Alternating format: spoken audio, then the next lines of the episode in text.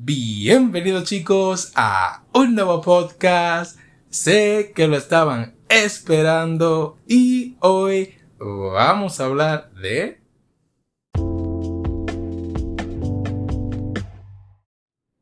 Así es, Solo Leveling. Esta es una novela coreana que fue serializada a Webtoon y que destaca muchísimo por lo que viene siendo su el nivel artístico que abarca, el dibujo como tal, que es sublime, tiene una calidad tremenda.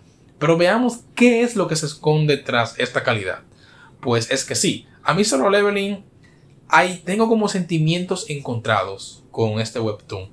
Porque la premisa como tal es... Eh, ¿Saben qué tiene de historia este anime? Nada, no tiene historia. No hay una historia en sí. Porque todo lo que abarca este webtoon, que es sumamente popular y que muchísimas personas ponen este webtoon como si fuera Dios. Lo único que abarca en historia es que el personaje se vuelva más fuerte. Y ya, eso es todo. No hay como el objetivo en sí principal era sanar a la madre del protagonista, Jin Woo, y el tipo ya la sanó y se volvió súper fuerte. Así que, ¿qué queda por contarte? Nada. Nada más queda ver cómo el protagonista se, que, se hace más fuerte y cómo aparecen nuevos enemigos que, que hacen que el protagonista sea cada, cada, vez más fuerte y más fuerte y más fuerte. Es como un no parar, ¿no? El, el webtoon como tal es tan popular y destaca tanto por tres cosas. La primera, temática de videojuegos, dungeons, monstruos, subir de nivel, estas mierdas que a la gente le encanta. La segunda, la calidad del arte que a comparación de, los demás webtoon, este webtoon es espectacular visualmente. Es que tú ves esto, es una puta maravilla. Casi todo lo que ves ahí es, es, es fondo de pantalla. Así que sí, se ve fantástico. La tercera y última, los combates. Así es, está lleno de combate y cada uno es espectacular. Y no lo voy a negar, yo veo este webtoon, yo leo este webtoon única y exclusivamente por los combates porque la historia me vale una puta mierda y me parece súper aburrida. Pero el combate me emociona y me encanta porque se ve demasiado bien. Los efectos estos que dibujan de luz o las habilidades que, que muestran del protagonista que es el de invocar muertos o esto, la crueldad que muestran de él, es lo que realmente te llama o es, y es lo que te mantiene viéndolo. Pero como dije, la historia es una mierda por completo. Nadie, que, nadie puede estar interesado en esto. Ahora, yo no sé si a lo mejor, como esta es una novela que fue adaptada a Webtoon, no sé si la novela abarque un poquito más de esto y el Webtoon lo dejó. Yo lo que sé es que Webtoon como tal, por lo que te han mostrado, no es nada especial. A ver, inicia de esta manera. Jin Woo era un chico que era súper débil, típica eh, inicio de, cada shonen. Y un día entró en una mazmorra con unos eh, compañeros. La mazmorra era una trampa, se lo estaban chingando todo el mundo. Y a Jinwoo le pasa, él fue valiente al final y hizo una misión dentro de la dungeon que le dio una recompensa que está sume, sumamente OP.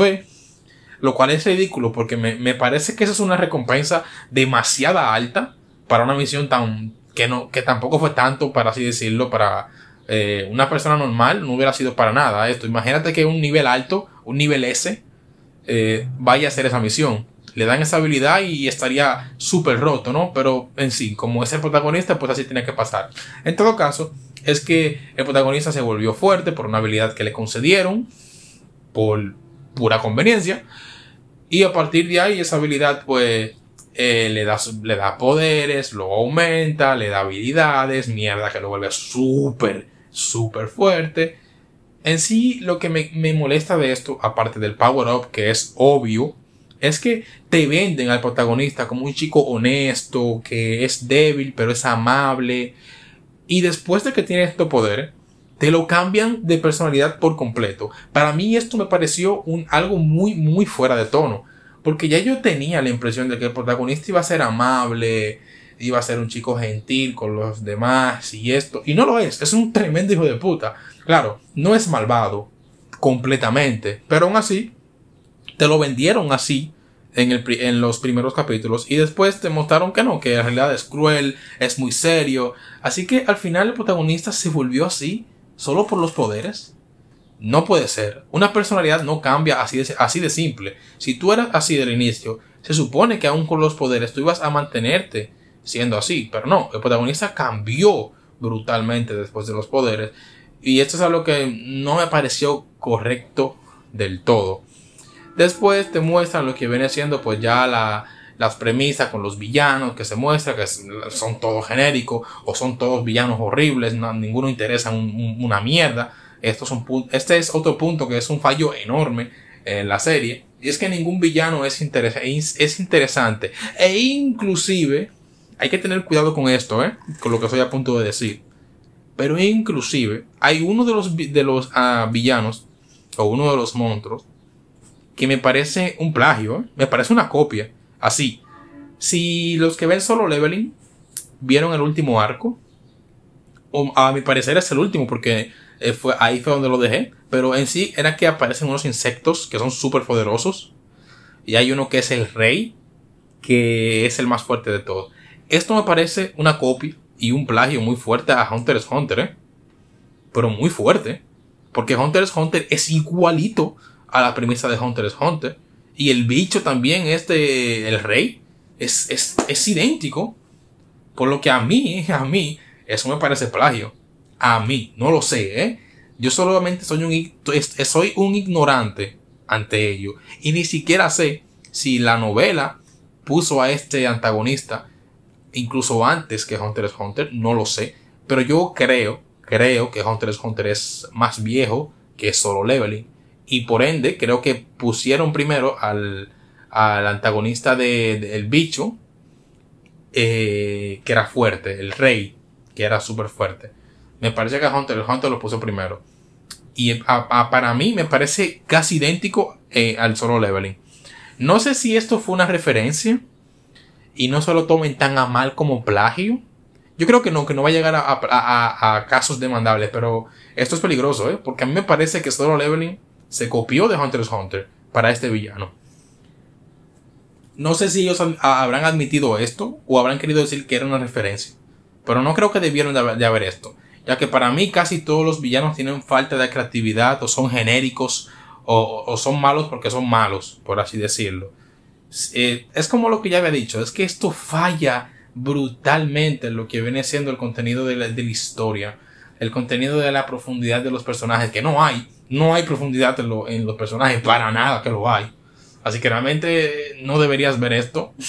ah, sí, lo que te quieres enfocar es en la historia. Ahora bien, te recomendaría verlo. Posiblemente sí, por si eres alguien que le interesa eh, los, las batallas a nivel visuales y los videojuegos también. Porque al fin y al cabo cumple con su propósito, que es llamar la atención lo ves y te interesa y te maravillas por el arte. Y yo no sé qué es lo que hacen los autores o los que dibujan como tal el manga que hacen que esto se vea tan malditamente bien. Me encanta el diseño del el protagonista, de la ropa que le dibujan, de los poderes de los muertos, eh, de los demás personajes. Me encanta todo eso se ve espectacular, tío. Es, es fantástico. Y lo he visto en muy pocos eh, webtoons eso.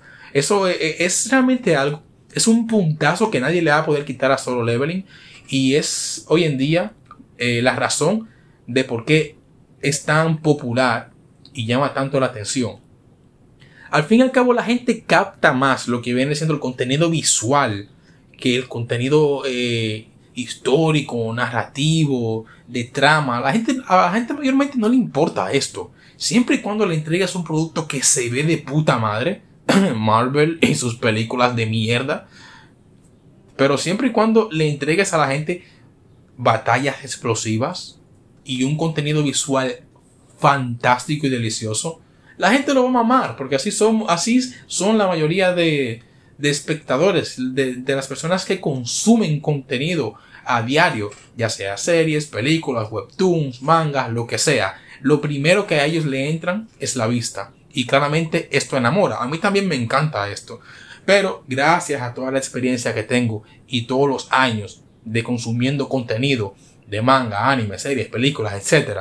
y viendo muchísimas críticas objetivas acerca de cada una de ellas, pues eso me ha dado la experiencia y el suficiente, la suficiente mentalidad para saber que hay, tengo que distinguir bien de algo que se ve visualmente bien, pero está bien construido.